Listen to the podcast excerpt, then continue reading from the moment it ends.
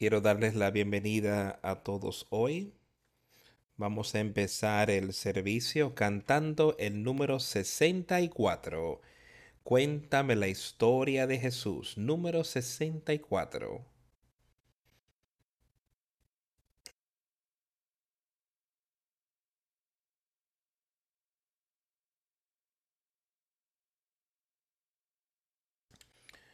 Cuéntame la historia de Jesús. Escribe cada palabra en mi corazón. Cuénteme la historia más preciosa y dulce que jamás se ha contado. Cuéntame como los ángeles como un coro, cantaron al recibir su nacimiento. Gloria a Dios en las alturas, paz y buena voluntad para la tierra. Cuéntame la historia de Jesús Escribe cada palabra en mi corazón. Cuéntame la historia más preciosa jamás contada. Ayunando solo en el desierto. Cuenta de los días que ya pasaron, cómo Él fue tentado por nuestros pecados. Cuenta del dolor que Él llevó. Él fue despreciado y afligido, sin hogar, rechazado y pobre. Él fue despreciado y afligido, sin hogar, rechazado y pobre. Cuéntame la historia de Jesús. Escribe cada palabra en mi corazón.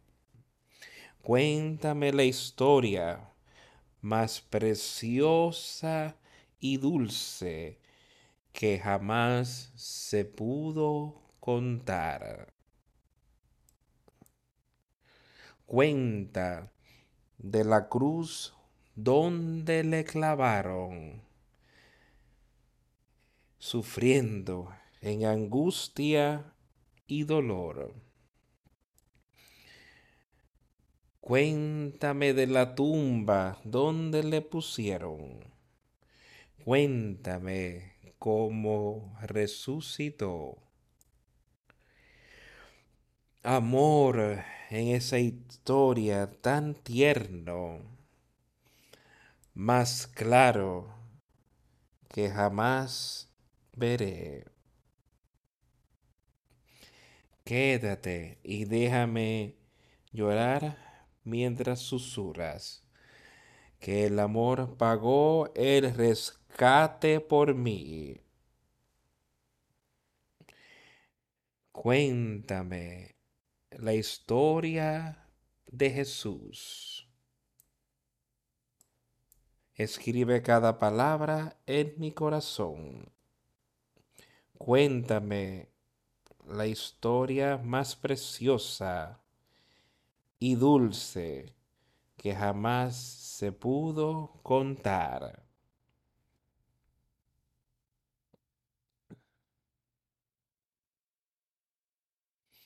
Yo espero que eso es lo que todos vinimos a buscar en esta mañana, para aprender más de esa historia de Jesús. Y Vimos diferentes cosas en la casa que cuentan de aquello y esto, las diferentes cosas, diferentes aspectos de la vida de Cristo. Pero a fin de cuentas, Se trata de contar acerca de Jesucristo, que fue el Hijo de Dios, de contar sobre Jesucristo que vino aquí y vivió aquí en la tierra aproximadamente unos 30 años. Contar de cómo venció todo, contar de cómo era el Hijo de Dios. Y contar acerca de cómo salió de la tumba victorioso. Y así podemos alcanzar la victoria por medio de Él podemos alcanzar la victoria por Jesucristo nuestro Señor.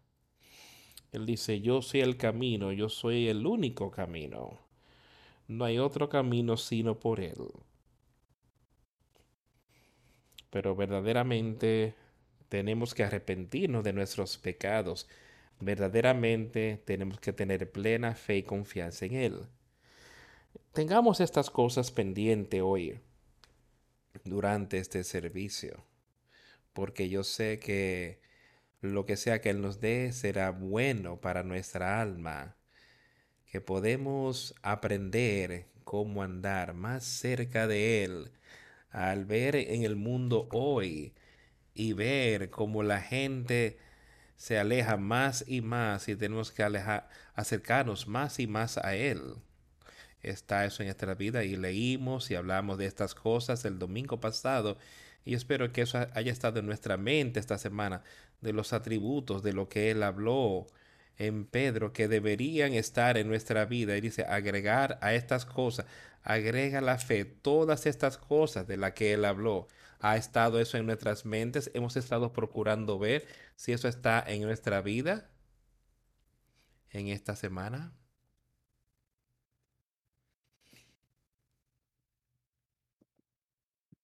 Que todos podamos ponernos en la condición donde Él puede obrar con nosotros y hacer las cosas que Él quiere que nosotros hagamos, que Él puede hacer en nosotros, no son nuestras sobre su espíritu trabajando en nosotros y tan solo nos quitamos del medio y dejar que Él obre. Él nos ha bendecido tan tremendamente aquí en la tierra nos ha dado tanto que podemos usar naturalmente y tanto que hemos utilizar espiritualmente para saber cómo caminar cerca a Él y tener ese poder sobre el pecado. El poder de Dios, el Espíritu de Dios, es lo que todos podemos tener hoy. Y eso es algo maravilloso para todos reconocer y saber de lo que podíamos estar buscando, lo que Él podía estar buscando en nuestra vida a medida que pasamos por cada día. He abierto la palabra en Gálatas y creo que leeremos mucho de Gálatas, de Gálatas aquí. Eh, estamos en el capítulo 3 de Gálatas.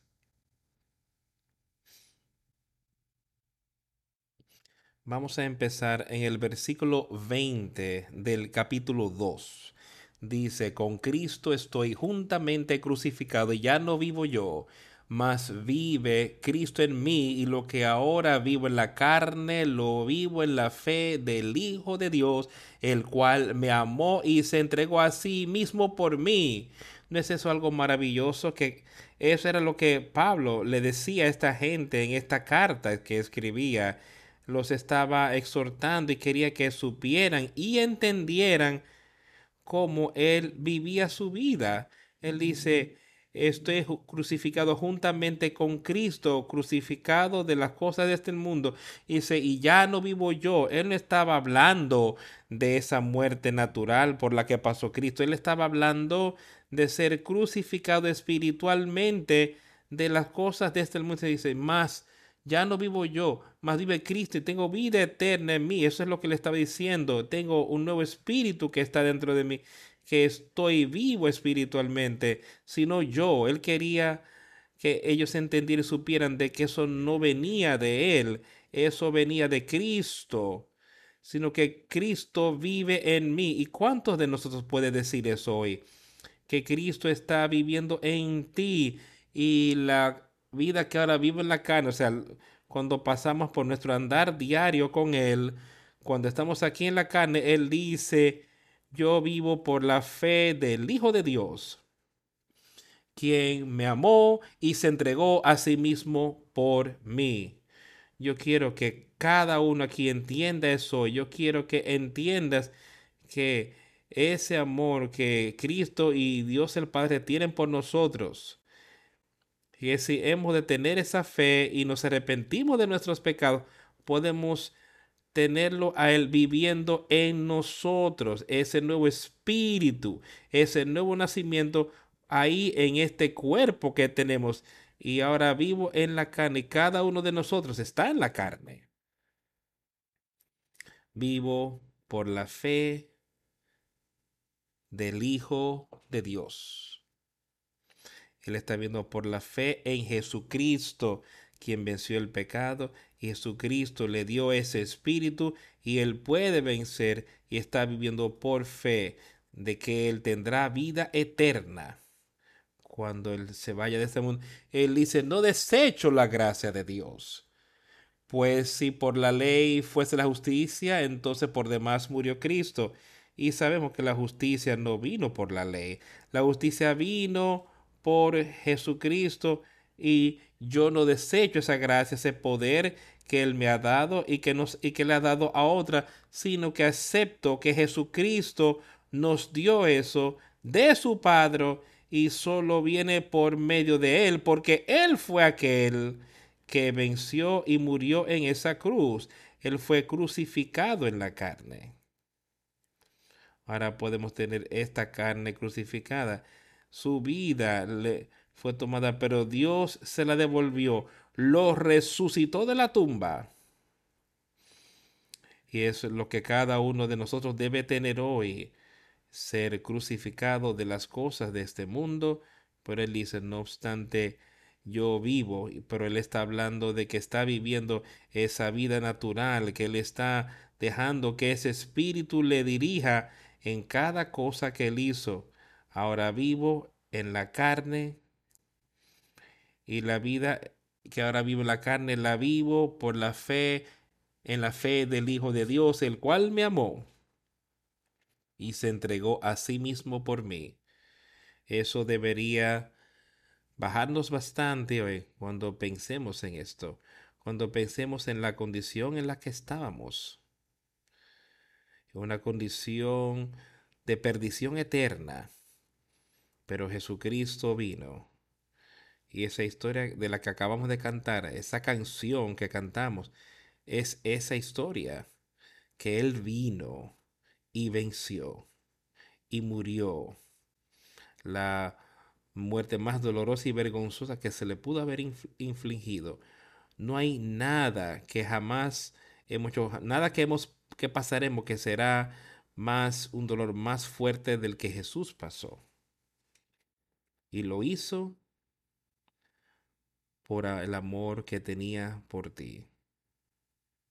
Él lo hizo para que tú y yo no estuviésemos perdidos si nos arrepentimos de nuestros pecados y lo aceptamos a Él como nuestro Salvador, aceptarlo verdaderamente, arrepentirnos verdaderamente, creer de verdad y ser uno con Jesucristo y Dios el Padre. Y si somos uno con ellos, seremos uno con su pueblo aquí en la tierra.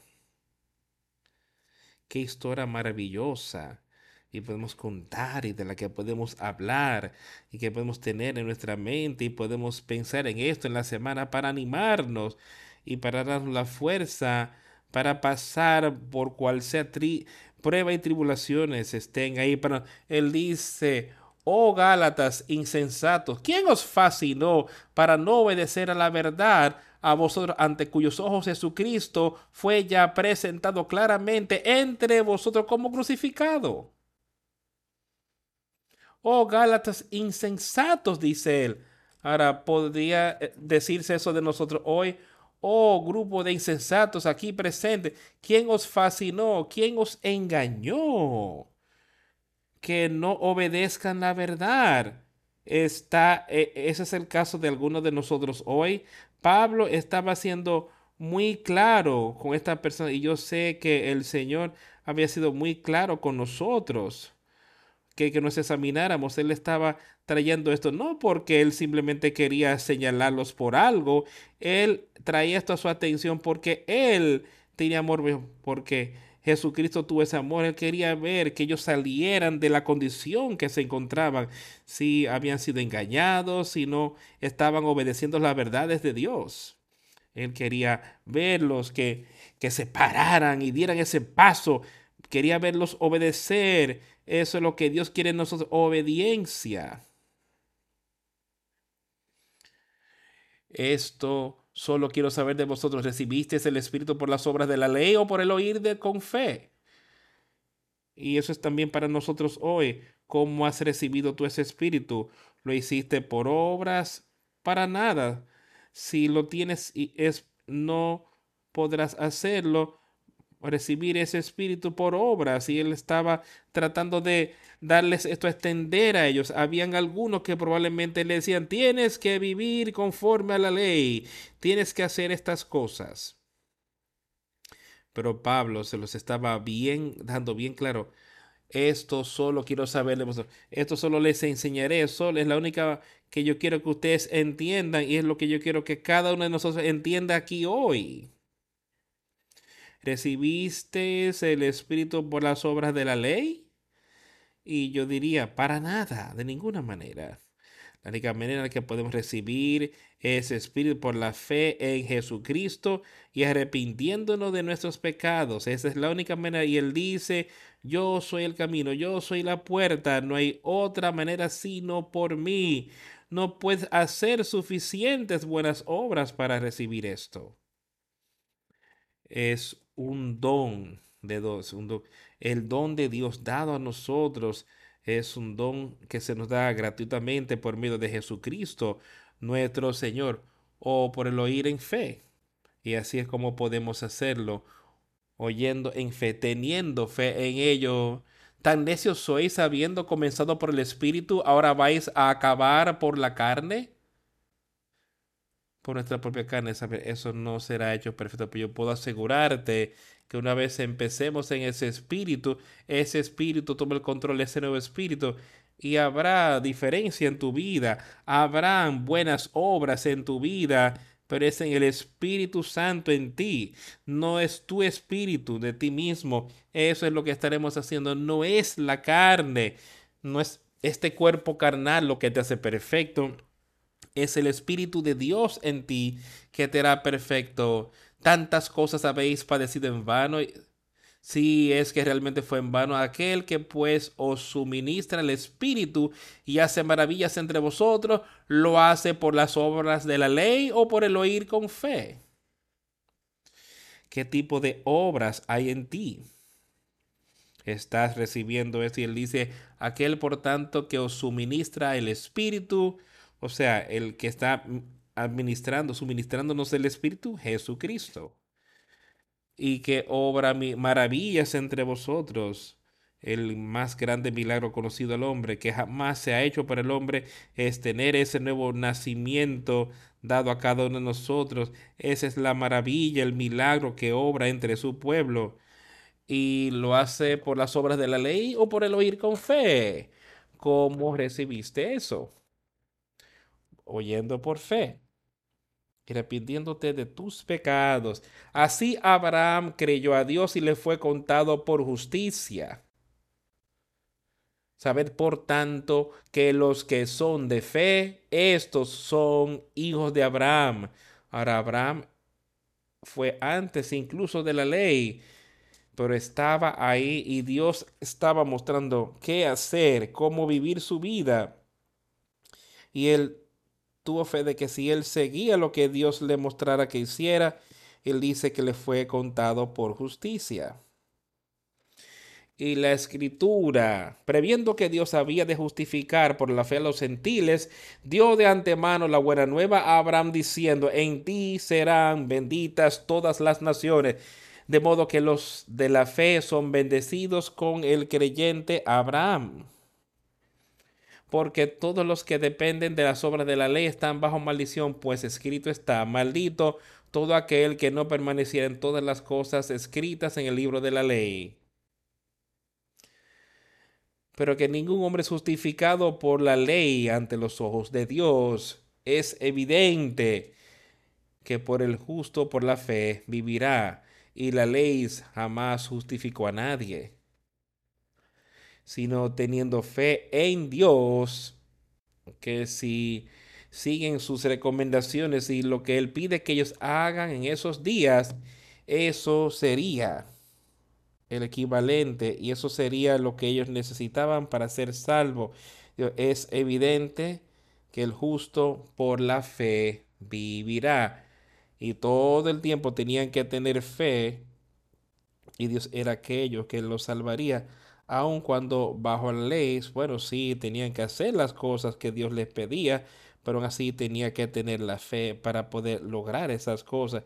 Y hoy la ley no es sino que el hombre que las hace, entonces por la, vivirá por ellos.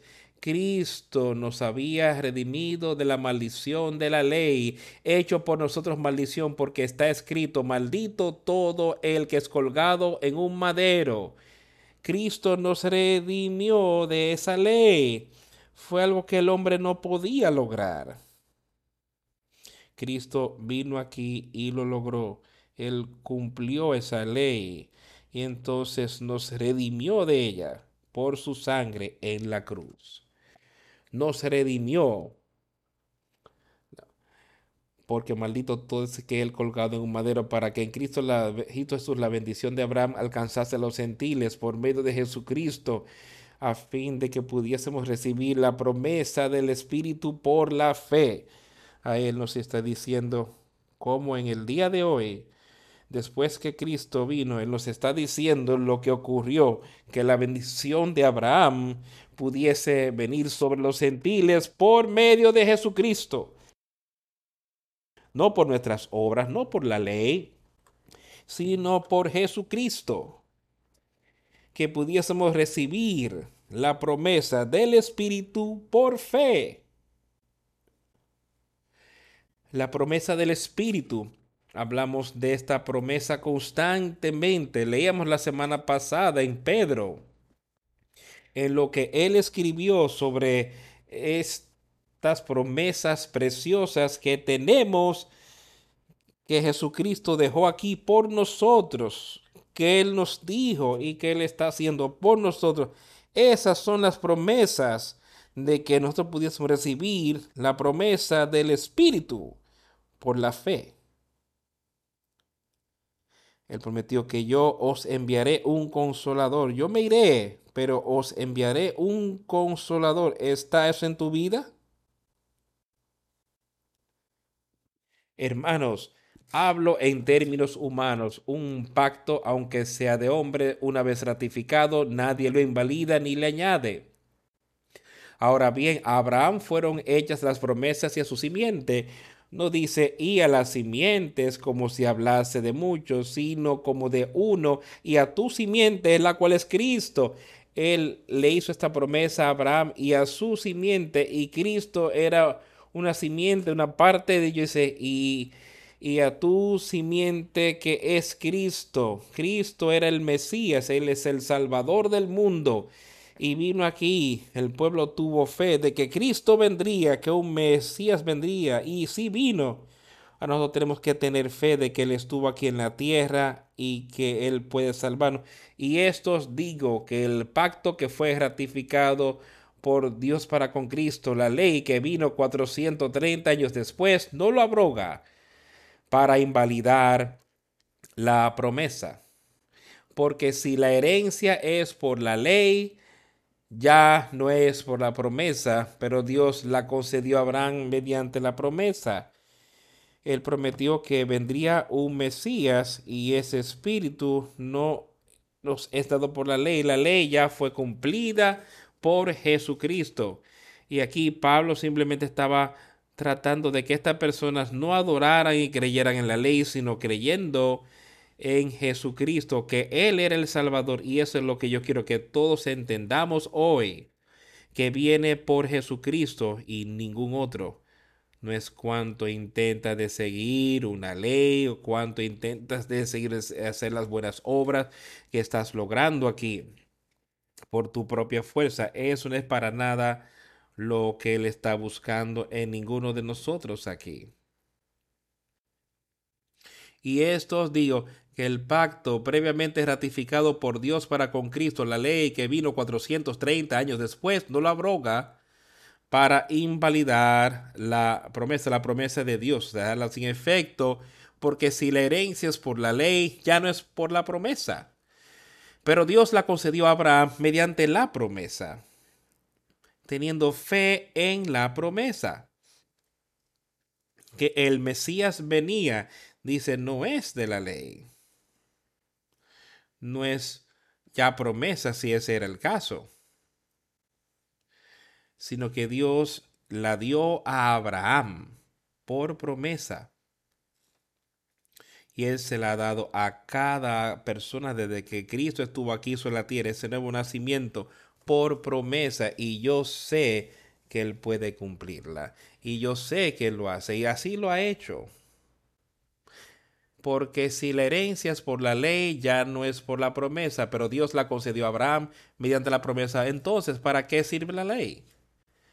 Fue añadida a causa de las transgresiones hasta que viniese la simiente a quien fue hecha la promesa y fue ordenada por medio de ángeles en manos de un mediador. Ahora, y el mediador no lo es de uno solo, pero Dios es uno. Luego la ley es contraria a las promesas de Dios en ninguna manera. Porque si la ley dada pudiera vivificar, la justicia fuera verdaderamente por la ley. Él está explicándoles estas cosas de que si esto pudo haber venido, si la ira de Dios hubiese podido ser apaciguada por esa ley, entonces eso es lo que Dios hubiese hecho, porque de haber una ley dada que pudiera vivificar, la justicia fuera verdaderamente por la ley. Mas la escritura lo encerró todo bajo pecado, para que la promesa que es por la fe en Jesucristo fuese dada a los creyentes. Pero la escritura había encerrado todo bajo pecado, o sea, la ley ya fue concluida ahí. Que la promesa por la fe en Jesucristo pudiese ser dada a aquellos que creen. Esa es la promesa. ¿Tú crees? Esa es la pregunta hoy pero antes que viniese la fe estábamos confinados bajo la ley, encerrados para aquella fe que iba a ser revelada. De manera que la ley ha sido nuestro ayo para llevarnos a Cristo a fin de que fuésemos justificados por la fe. Pero venida la fe, ya no estamos bajo ayo. Ya no necesitamos eso. Él dice, yo lo escribiré en tu mente y lo pondré en tu corazón. Ese nuevo espíritu entonces nos dirigirá. Y nos mostrará lo que necesitamos hacer como tengo que vivir nuestra vida, porque todos los que, porque todos sois hijos de Dios por la fe en Cristo Jesús. No por obras de la ley o nada de esa naturaleza, porque todos sois hijos de Dios por la fe en Cristo Jesús. Porque todos los que habéis sido bautizados en Cristo, de Cristo estáis revestidos. ¿Qué le dijo Pedro al pueblo? En Pentecostés hablamos de esto casi todas las semanas. ¿Qué debemos hacer? Para ser salvos. Arrepentirnos y ser bautizados para la remisión de pecados. Porque todos sois hijos de Dios por la fe en Cristo Jesús, porque todos, lo, porque todos los que habéis sido bautizados en Cristo, de Cristo estáis revestidos, bautizados en Cristo, bautizados con el Espíritu Santo. Entonces ahí te has puesto el mismo espíritu que Cristo tuvo. Ahora eres un hijo de Dios porque todos sois hijos de Dios, dice él. Eso es algo increíble. Hijo de Dios por la fe en Cristo Jesús. Ha sido bautizado en Cristo Jesús y te has puesto ese espíritu, se te ha dado ese espíritu y ahora puedes tener eso. No hay judío ni griego, no hay esclavo ni libre, no hay varón ni mujer, porque todos vosotros sois uno en Cristo Jesús. No importa quién eres, dice él, de dónde vienes, de qué color eres, nada por el estilo. Dice, porque no eres judío ni griego. No hay esclavo ni libre. No hay ni varón ni hembra. Porque todos sois uno en Cristo Jesús. El Espíritu de Dios. No importa, Él no está mirándote a ti, que eso es solo para un hombre o que es solo para una mujer o que es solo para ciertos grupos étnicos. Estamos viéndolo todo como una persona. Y si estás escrito, entonces sois del linaje de Abraham y herederos según la promesa. Simiente de Abraham por causa de la fe que tienes en Cristo Jesús, porque Él era de esa simiente era también podemos ser de esa misma simiente justa. Es hijo de Dios. La verdadera fe y confianza en Él. No en nosotros, sino en Él.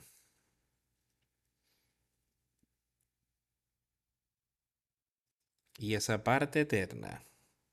Quiero que me acompañes Quiero ahora que leamos en el capítulo 6 de este mismo libro.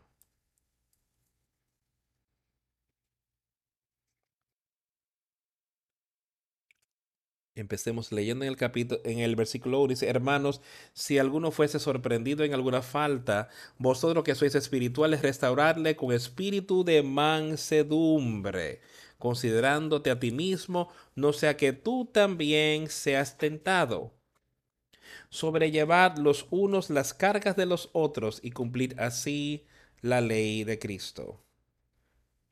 Él no dijo la ley de Moisés, él dijo cumplir la ley de Cristo. Por medio de la fe, por el poder de Dios.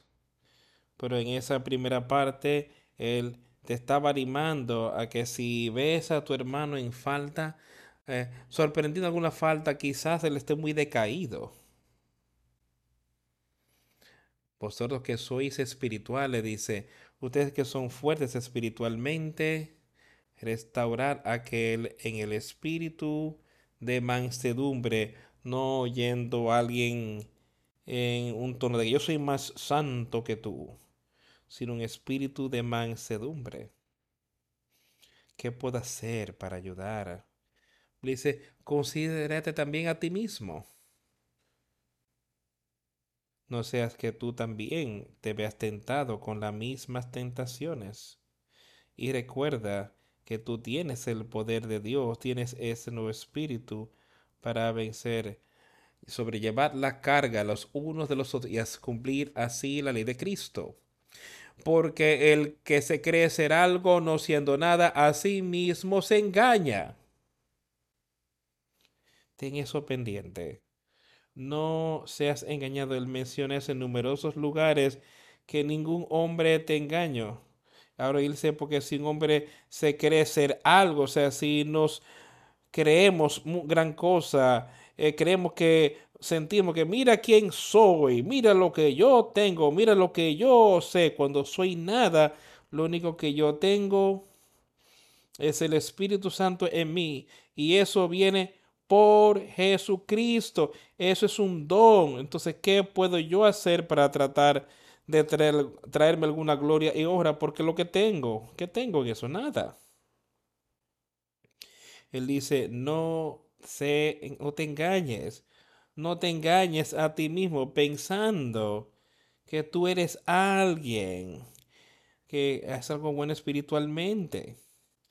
Si algo, un bien en nosotros, y no debería haber, y bueno, y habría si ese espíritu está ahí.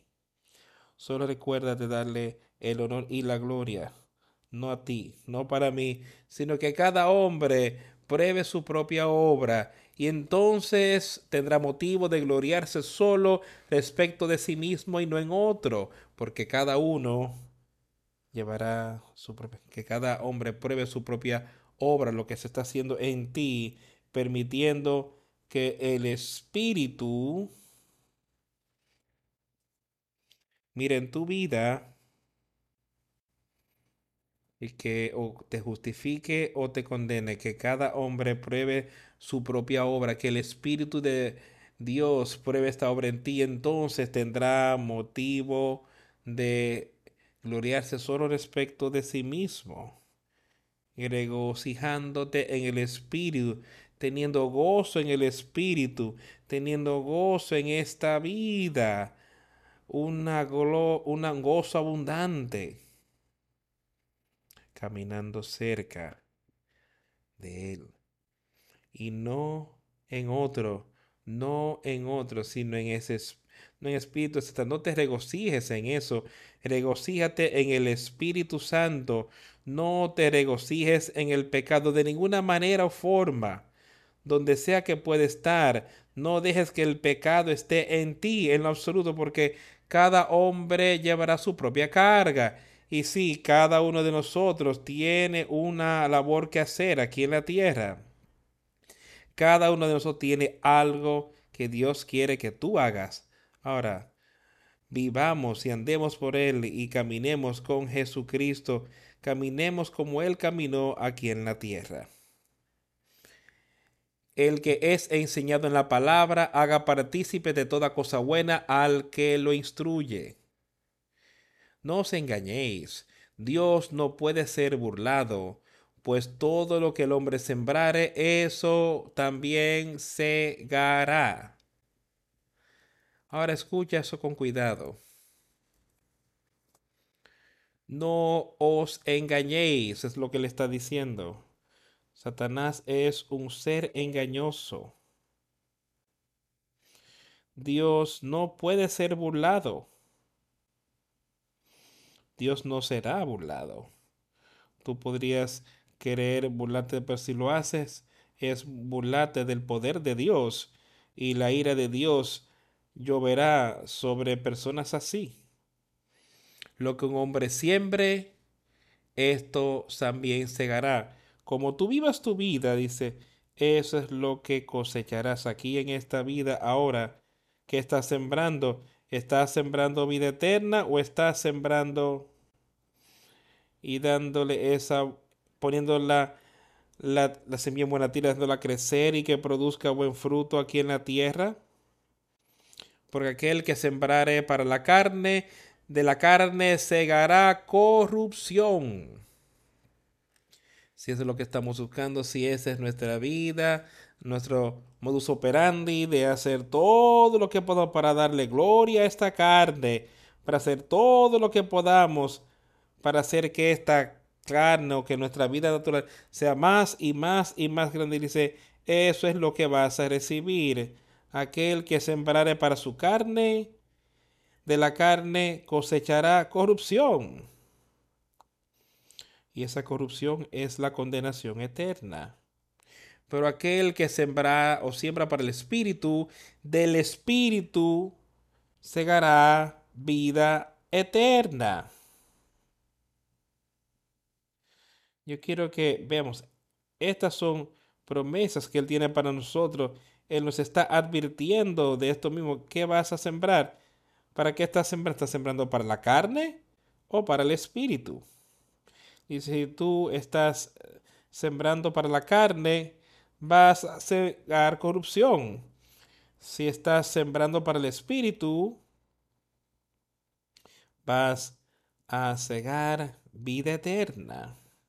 Si esto es lo más importante en tu vida hoy, O sea, ¿qué puedo hacer para acercarme más a Él? ¿Qué puedo hacer para estar en la capacidad de estar sembrando es, semillas espirituales en mi vida? Deja que el Espíritu tenga un libre curso. Es lo que tienes que hacer. Deja que ese Espíritu tenga un libre camino en ti y Él se encargará del resto. Pero no nos cansemos pues de hacer el bien, porque a su tiempo segaremos si no desmayamos. Otra promesa que nos ha contado esa promesa ahí, que si sembramos en el Espíritu podemos tener vida eterna. Ahora nos está diciendo que no nos cansemos de hacer el bien, que no nos cansemos en las cosas que Dios nos ha dado, sino usémosla para su honra y gloria, porque a su tiempo segaremos y en su tiempo podremos alcanzar esa recompensa. Si no desmayamos, si no dejamos que Satanás nos engañe y que nos aleje, así recibiremos. Así que según tengamos oportunidad, hagamos bien a todos y mayormente a los de la familia de la fe. Cuando tenemos oportunidad, dice él, hagamos bien a todos los hombres, a toda la gente, no importa quiénes son. Y después él sigue diciendo así, pero especialmente o mayormente a los de la familia de la fe, especialmente a los hermanos y hermanas en Cristo.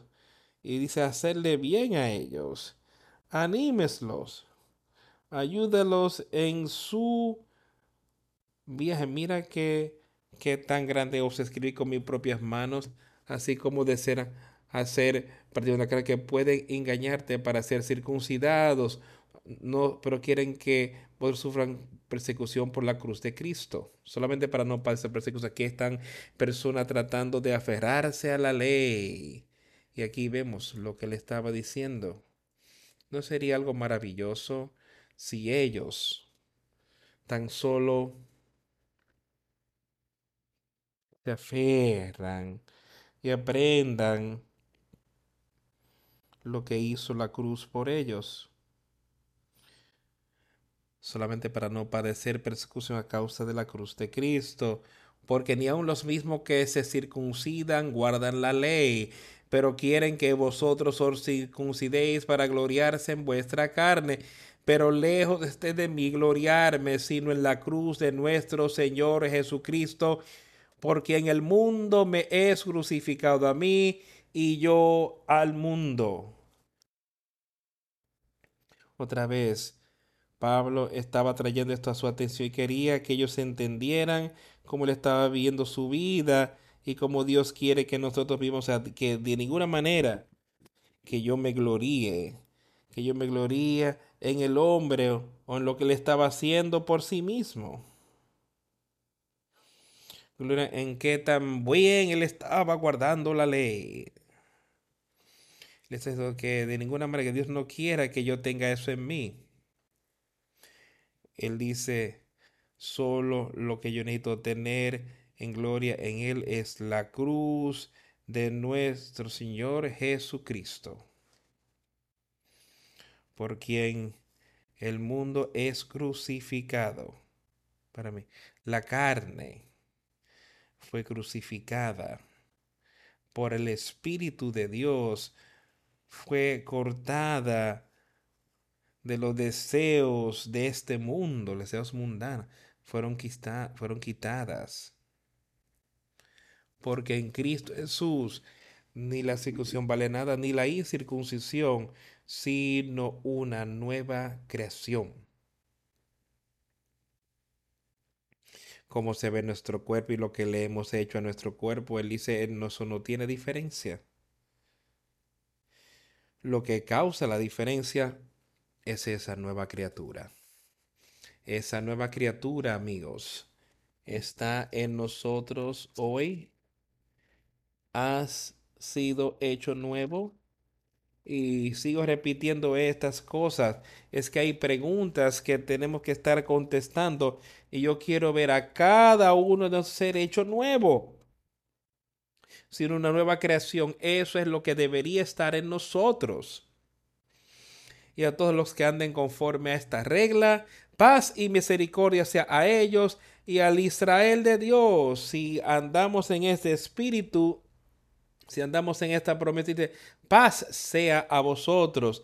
Y así será, nos dará gran paz si somos crucificados, si hemos dejado que el Espíritu de Dios crucifique los deseos de la carne, el orgullo de la vida. Crucifícanos de las cosas de este mundo y que nos haga uno con Dios y a todos los que anden conforme a esta regla, paz y misericordia sea ellos y al Israel de Dios. Misericordia. Yo deseo la misericordia de Dios y está ahí para nosotros.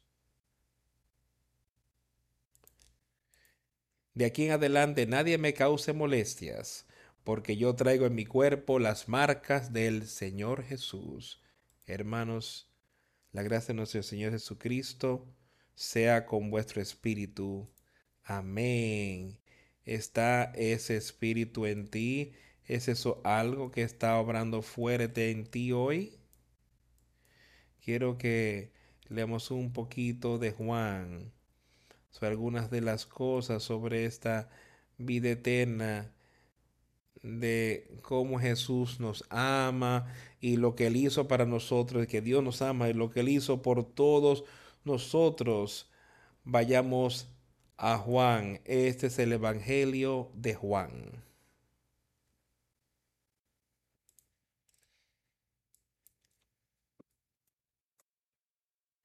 Leamos aquí empezando Vamos a empezar en el versículo 10. Entonces los judíos dijeron a aquel que había sido sanado, es día de reposo, no te es lícito llevar tu lecho.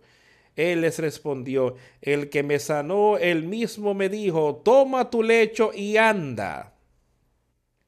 Ahora, esto es, él fue bien claro aquí. Jesús le había dicho qué hacer y este hombre fue obediente. Él había sido sanado si hemos sido sanados, seamos obedientes. Acabamos de leer de esto y no debemos simplemente que alguien nos engañe. Él dice, Dios no quiera que volvamos a ese tipo de vida, ese tipo de estilo de vida. Entonces le preguntaron, ¿quién es el que te dijo, toma tu lecho y anda? Y el que había sido sanado no sabía quién fuese porque Jesús se había apartado de la gente que estaba en aquel lugar. Después le halló Jesús en el templo y le dijo, mira, has sido sanado, no peques más para que no te venga alguna cosa peor. No peques más, le dijo él. Él había sido sanado. Dice, ahora fuiste sanado. Y eso es lo que quiero que todos entendamos hoy si tenemos eso, hemos sido hechos sanos. Ahora, quita el pecado de nuestra vida. Deja que ese, el poder de Dios venza. El hombre se fue y le dijo a los judíos que había sido Jesús, que lo había sanado. Y por tanto los judíos persiguieron a Jesús y procuraban matarle porque hacía estas cosas en el día de reposo. Y Jesús les respondió, mi Padre hasta ahora trabaja y yo trabajo. Por esto los judíos aún más procuraban matarle, porque no solo quebrantaba el día de reposo, sino que también decía que Dios era su propio Padre, haciéndose igual a Dios. Personas ahí rechazando las maravillosas obras, rechazando las verdades de Dios. Y yo sé que le estaba hablando y nos estaba mostrando sus verdades. Estamos rechazándola así en nuestra vida diaria o estamos a nosotros adhiriéndonos a ella en nuestra vida diaria. Entonces Jesús le dijo a ellos, de cierto, de cierto os digo, No puede el Hijo hacer nada por sí mismo, sino lo que ve hacer al Padre, porque todo lo que el Padre hace, también lo hace el Hijo igualmente, porque el Padre ama al Hijo y le muestra todas las cosas que Él hace. Y mayores obras que éstas le mostrará, de modo que vosotros os maravilléis. Aquí le yo soy el Hijo y yo estoy simplemente haciendo las cosas y, mostrarle las obras que mi Padre ha hecho y me muestra a mí. Y Él le mostrará obras mayores que esta, de modo que os maravilléis. Y esto vi de una fecha posterior, de manera que yo lo veo en ese poder sobre el pecado, porque así como el Padre levanta los muestros y le das vida, así también el Hijo a los que quiere da vida.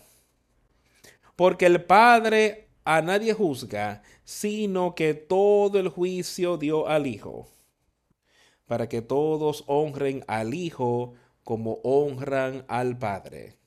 El que no honra al Hijo, no honra al Padre que le envió. Y podemos decir, bueno, yo nunca diría nada blasfemando la palabra de Dios, pero si no estamos siguiendo a Jesucristo en las cosas que Él quiere que nosotros hiciéramos, nosotros estamos honrando al Padre, si estamos deshonrando al Hijo en nuestra vida. De cierto, de cierto os digo, al que el que oye mi palabra y cree al que me envió, tiene vida eterna. Y no vendrá a y no vendrá a condenación, mas ha pasado de muerte a vida. Ahora, esto es lo que yo quiero que pensemos y que oigamos. Hemos hablado de esto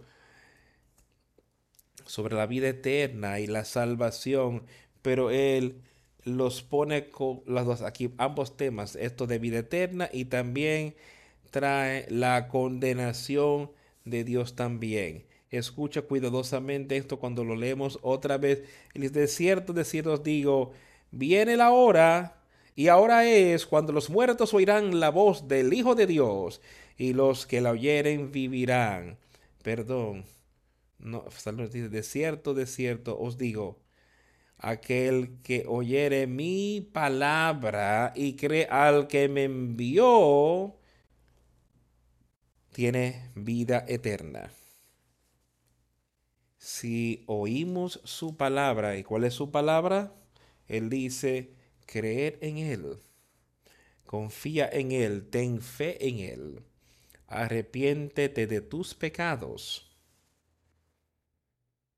tiene vida eterna y no vendrá a condenación, mas ha pasado de muerte a vida.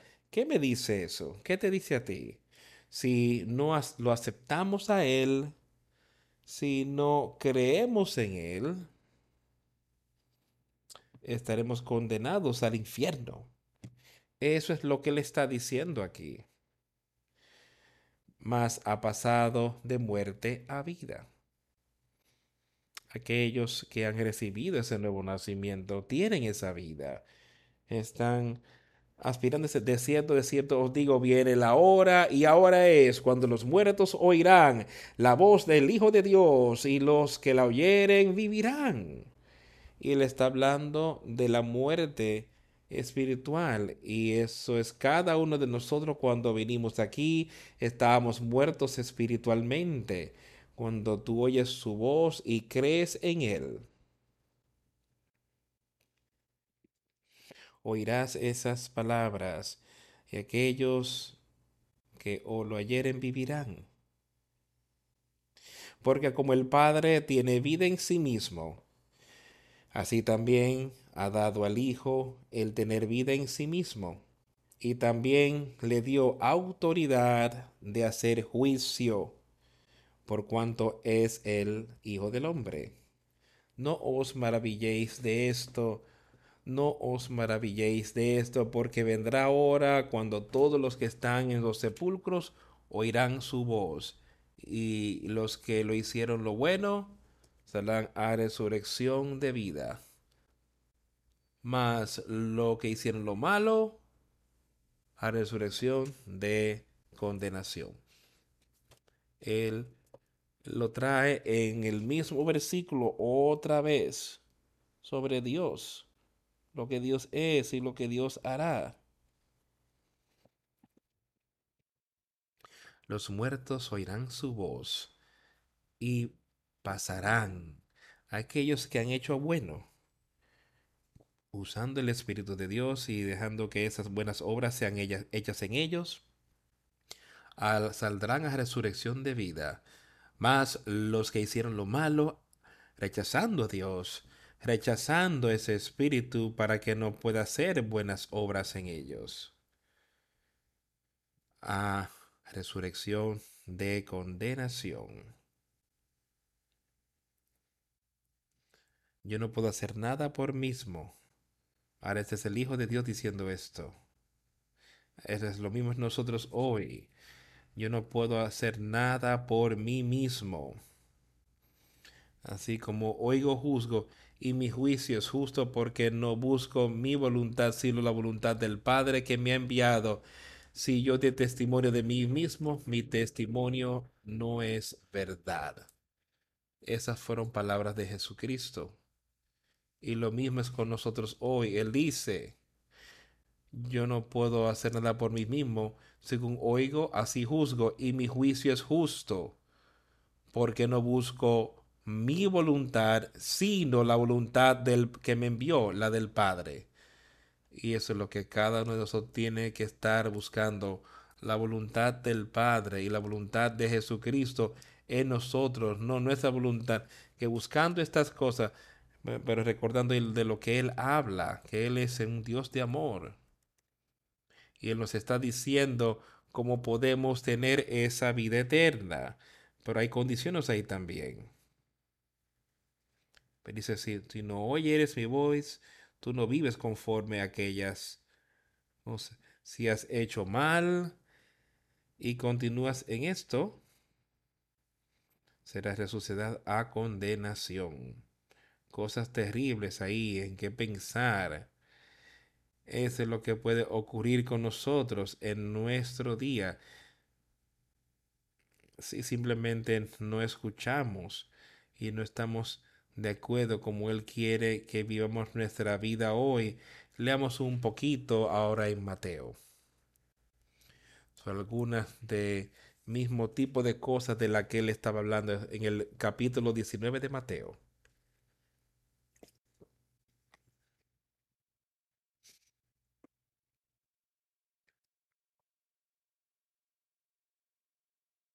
Empezando en el versículo 20, el joven le dijo, todo esto lo he guardado desde mi juventud, ¿qué más me falta? Jesús le dijo, si quieres ser perfecto, anda, vende lo que tienes y dalo a los pobres, y tendrás tesoro en el cielo, y ven y sígueme. Oyendo el joven esta palabra, se fue triste porque tenía muchas posesiones. Entonces Jesús dijo a sus discípulos, de cierto os digo que difícilmente entrará un rico en el reino de los cielos. Otra vez os digo que es más fácil pasar un camello por el ojo de una aguja que entrar un rico en el reino de Dios. Ahora yo quiero que pienses que sería absolutamente imposible. No está diciendo que es imposible para ti y para mí que es el reino de Dios por nuestras propias riquezas, lleno de las riquezas de las cosas de este mundo, lleno de nuestra propia autojusticia incluso. Es así de imposible que para que un hombre rico entre en el reino de Dios. Si eso es lo que estamos primero en nuestra vida, si ese es el caso, es tan imposible de que puedas tomar ese mismo camino y ponerlo por el ojo de una aguja. Cuando sus discípulos lo oyeron, estaban muy asombrados, diciendo, ¿quién pues podrá ser salvo? Y mirándolos Jesús les dijo, para los hombres esto es imposible, mas para Dios todo es posible. Eso es lo que yo quiero que entendamos hoy. Es imposible para nosotros. Pero con Dios todas las cosas son posibles si somos ricos en su espíritu, somos ricos en el espíritu de Dios, todas las cosas son posibles. Y podemos así alcanzar la victoria. Y eso es lo que yo quiero que cada uno aquí vea. Es la victoria en Jesucristo. Entonces Pedro le respondió y le dijo, he aquí nosotros lo hemos dejado todo y te hemos seguido, que pues tendremos. Era Pedro, estaba mirando a Pedro diciendo, mira, o sea, mira lo que nosotros hemos hecho, nosotros hemos dejado todo así, es verdad, ellos dejaron sus ocupaciones, dejaron sus familias para ir y hacer lo que Dios les pidiera que hicieron en este tiempo. Y Jesús les dijo a ellos, de cierto os digo, que ustedes que me han seguido en la regeneración, cuando el Hijo del Hombre se siente en el trono de su gloria, vosotros que me habéis seguido también os sentaréis sobre doce tronos para juzgar a las doce tribus de Israel. Aquí les decía, sí, habéis hecho estas cosas. O sea, aquellos que me han seguido, que han dejado todas estas cosas y me han seguido en la regeneración, cuando el Hijo del Hombre se siente en el trono de su gloria, sea, le está diciendo, miren lo que ustedes podrán hacer también. Ustedes se sentarán sobre doce tronos juzgando las doce tribus de Israel. Y cualquiera que haya, y cualquiera que haya dejado casas, o hermanos, o hermanas, o padre, o madre, o mujer, o hijos, o tierras, por mi nombre, recibirá cien veces más y heredará la vida eterna. ¿Ves lo que se necesita? Aquel el joven rico le dijo, del cual leímos, de cómo él llegó, él dijo, bueno, yo he hecho todas estas cosas, pero Jesús le dijo unas cuantas cosas más que él tiene que dejar y por eso se fue se fue triste. Aquí le está diciendo a estos hombres lo que está ocurriendo. ¿Qué va a ocurrir? Cuando lo dejamos todo y pone a Jesucristo primero. Yo no creo que él, quiere decir para nada que tenemos que dejar nuestro hogar e ir a vivir en, los, en un bosque. O que tenemos que abandonar a nuestros amigos, nuestros hermanos. Que tenemos nada que hacer con ellos. Eso no es de lo que él está hablando o nuestro padre o nuestra madre, Él está hablando de que si no hemos abandonado ese amor por eso, más que el amor por lo que Jesucristo ha hecho por nosotros, entonces el amor que le serviremos en la capacidad que Él entienda, si no hemos hecho estas cosas, Él dice, por mi nombre recibirá cien veces más si habéis hecho estas cosas. Por mi nombre recibirá cien veces más y heredará la vida eterna. Eso es algo maravilloso a pensar, heredar la vida eterna. Pero muchos primeros serán postreros y postreros primeros. Muchos que se ponen a sí mismo antes que Él, que se ponen antes que Dios. Se serán últimos. Pero aquellos que se ven a sí mismos como últimos y se ponen a sí mismos detrás de Dios, ellos serán primeros. Vayamos al capítulo 10 de Mateo. Vamos a leer solo unos pocos versículos más aquí.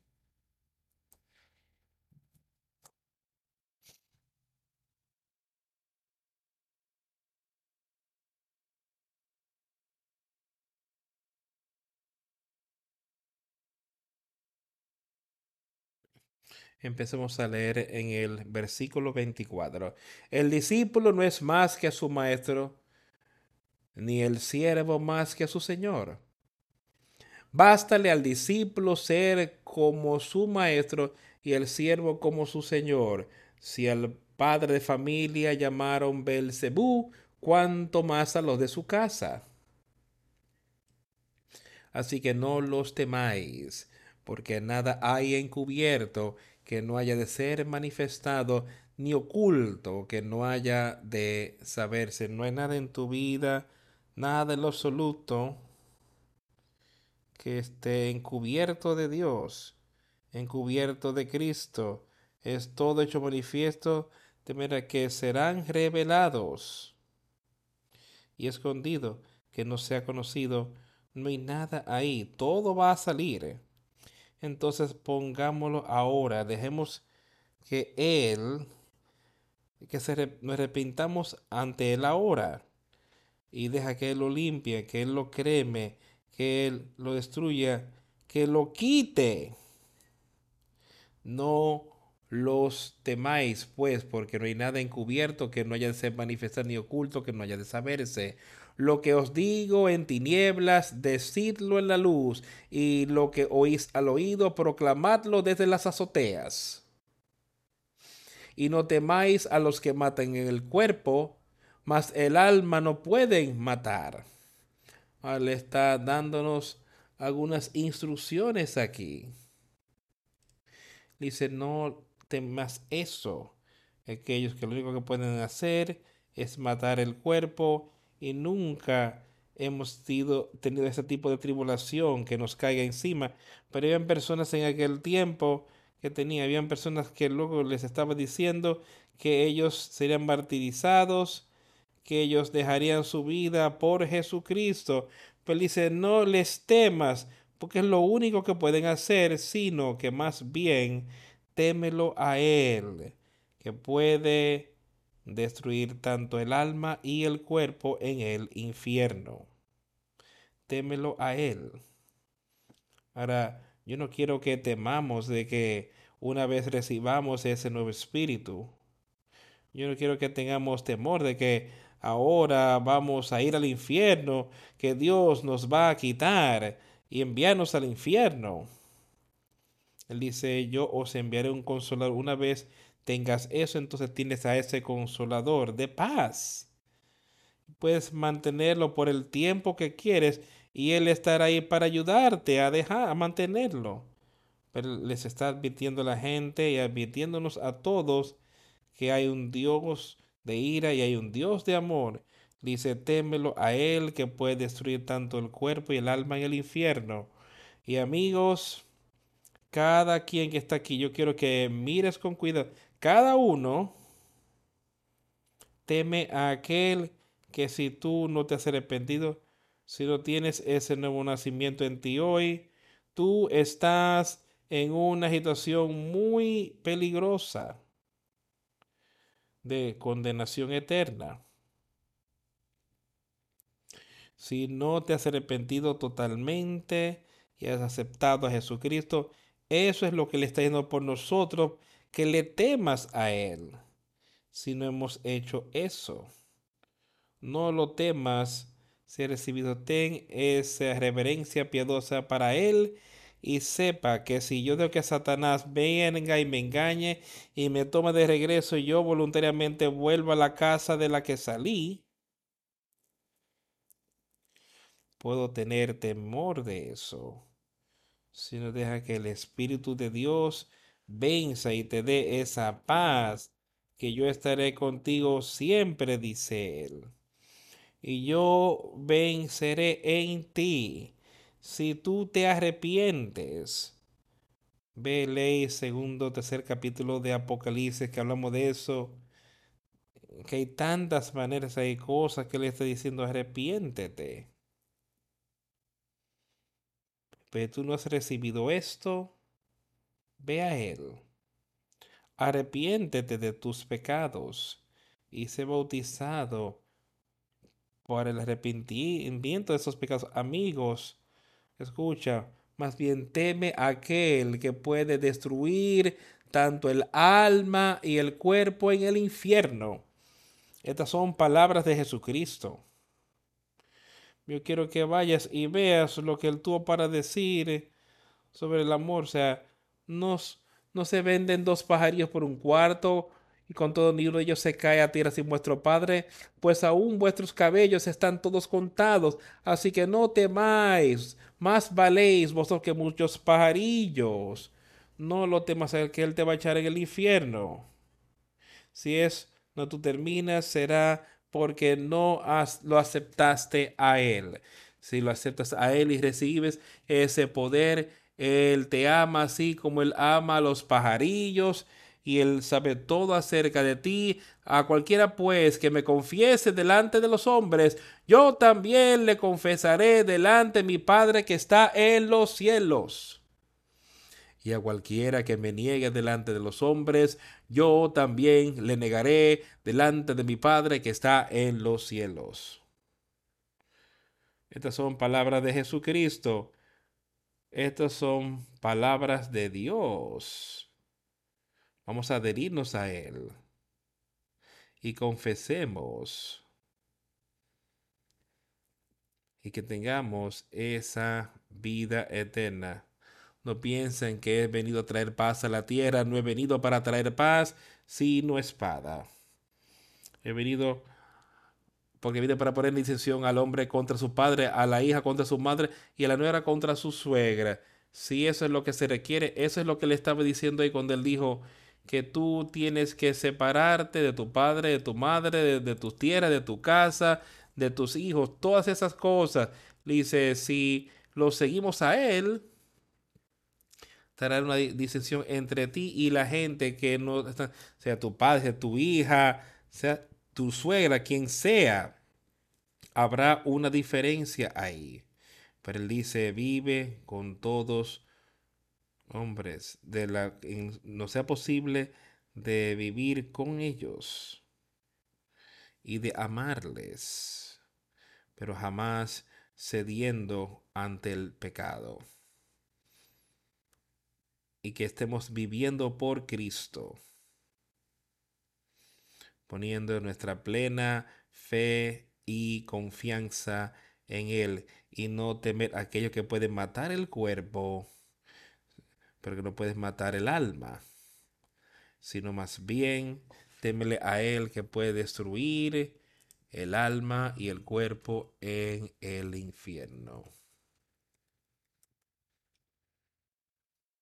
Por tanto, el que me confiese delante de los hombres, a Él yo le confesaré delante de mi Padre que está en los cielos. Él está mediando a la diestra de Dios hoy y Él confesará tus pecados y vencer por ti. Él está mediando ahí por ti y por mí. Pero si le niegas, Él te negará a ti. Yo quiero vida eterna, yo amo la vida. Yo puedo, pero yo puedo tener vida eterna. Tú puedes tener vida eterna. Pero tiene que haber un cambio en nuestra vida. Tenemos que aceptar a Jesucristo totalmente en plenamente. No solamente en parte, sino 100% de confianza en Él.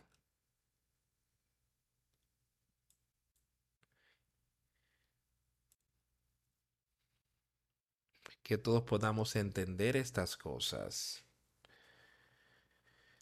y así alcancemos la victoria.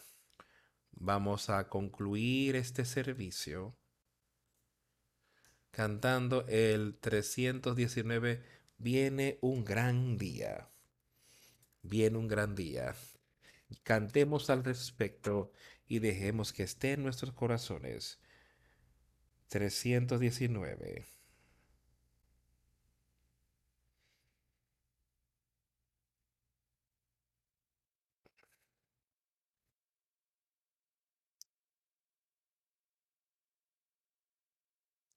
Viene un gran día. Viene un gran día. Viene un gran día poco a poco en el cual los santos y los pecadores serán divididos a derecha e izquierda. ¿Estás listo? ¿Estás listo para que ese día venga? ¿Estás listo? ¿Estás listo? ¿Estás listo para el día del juicio? ¿Estás listo? ¿Estás listo? ¿Estás listo para el día del juicio? Viene un día brillante. Viene un día brillante. Viene un día brillante. Poco a poco. Pero su brillo solo será para aquellos que aman al Señor. ¿Estás listo para que venga ese día? ¿Estás ¿Listo? ¿Estás listo? ¿Estás listo para el día del juicio? ¿Estás listo?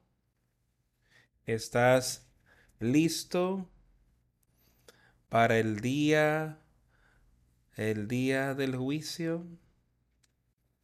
Viene un día triste Viene un día triste, viene un día triste, poco a poco. Cuando, los cuando el pecador escuche su condenación, apartaos de mí, que no te conozco. ¿Estás listo para que venga ese día? ¿Estás listo? ¿Estás listo? ¿Estás listo para el día del juicio? ¿Estás listo?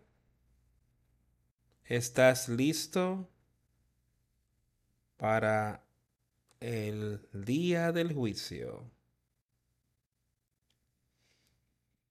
Hay mucho en esa canción.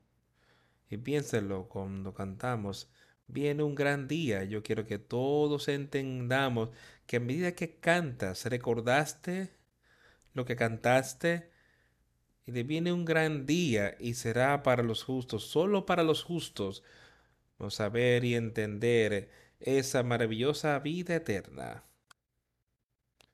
Él dice ahí, pero viene un gran día triste. Viene un día triste cuando el pecador escuche su condenación, apartaos de mí, no, no te conozco. ¿Estás listo para ese día? Ese es el día del cual hemos hablado hace par de semanas, cuando Jesús esté ahí y las ovejas las separe de los cabritos, las ovejas a la derecha y los cabritos a la izquierda, y se nos dice una y otra vez, tú estarás en ese evento, tú estarás ahí, tú estarás ahí en este gran día. Y algunos irán a vida eterna, algunos irán al infierno eterno. Según la lección que hagamos hoy. Escoge la vida por Jesucristo nuestro Señor. A eso los estoy enseñando. Quiero animarte, yo quiero concluir en esto. Escoge la vida.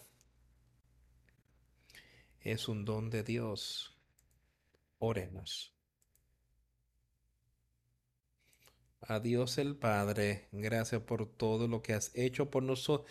Gracias por las muchas bendiciones que hemos recibido Gracias por tus maravillosas palabras de exhortación que nos dan, que nos ayudará a vivir una vida que tú quieres que vivamos, una vida en la que podemos animar a otros, así como tu hijo vino aquí y él vivió esa vida, que podemos andar con esta misma andar que nos muestre qué hacer con las cosas que tú nos has confiado en nuestras manos. Ayúdanos a usar esta carta tu honra y tu gloria y que seamos uno con Jesucristo y Dios el Padre.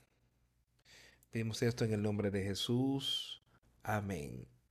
Yo sí quisiera que su atención solo un momento.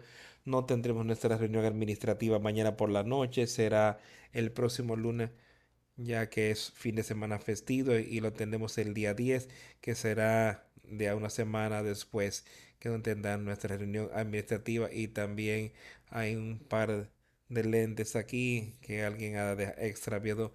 Pueden pasar a buscarlos si gustan. Estáis despedidos.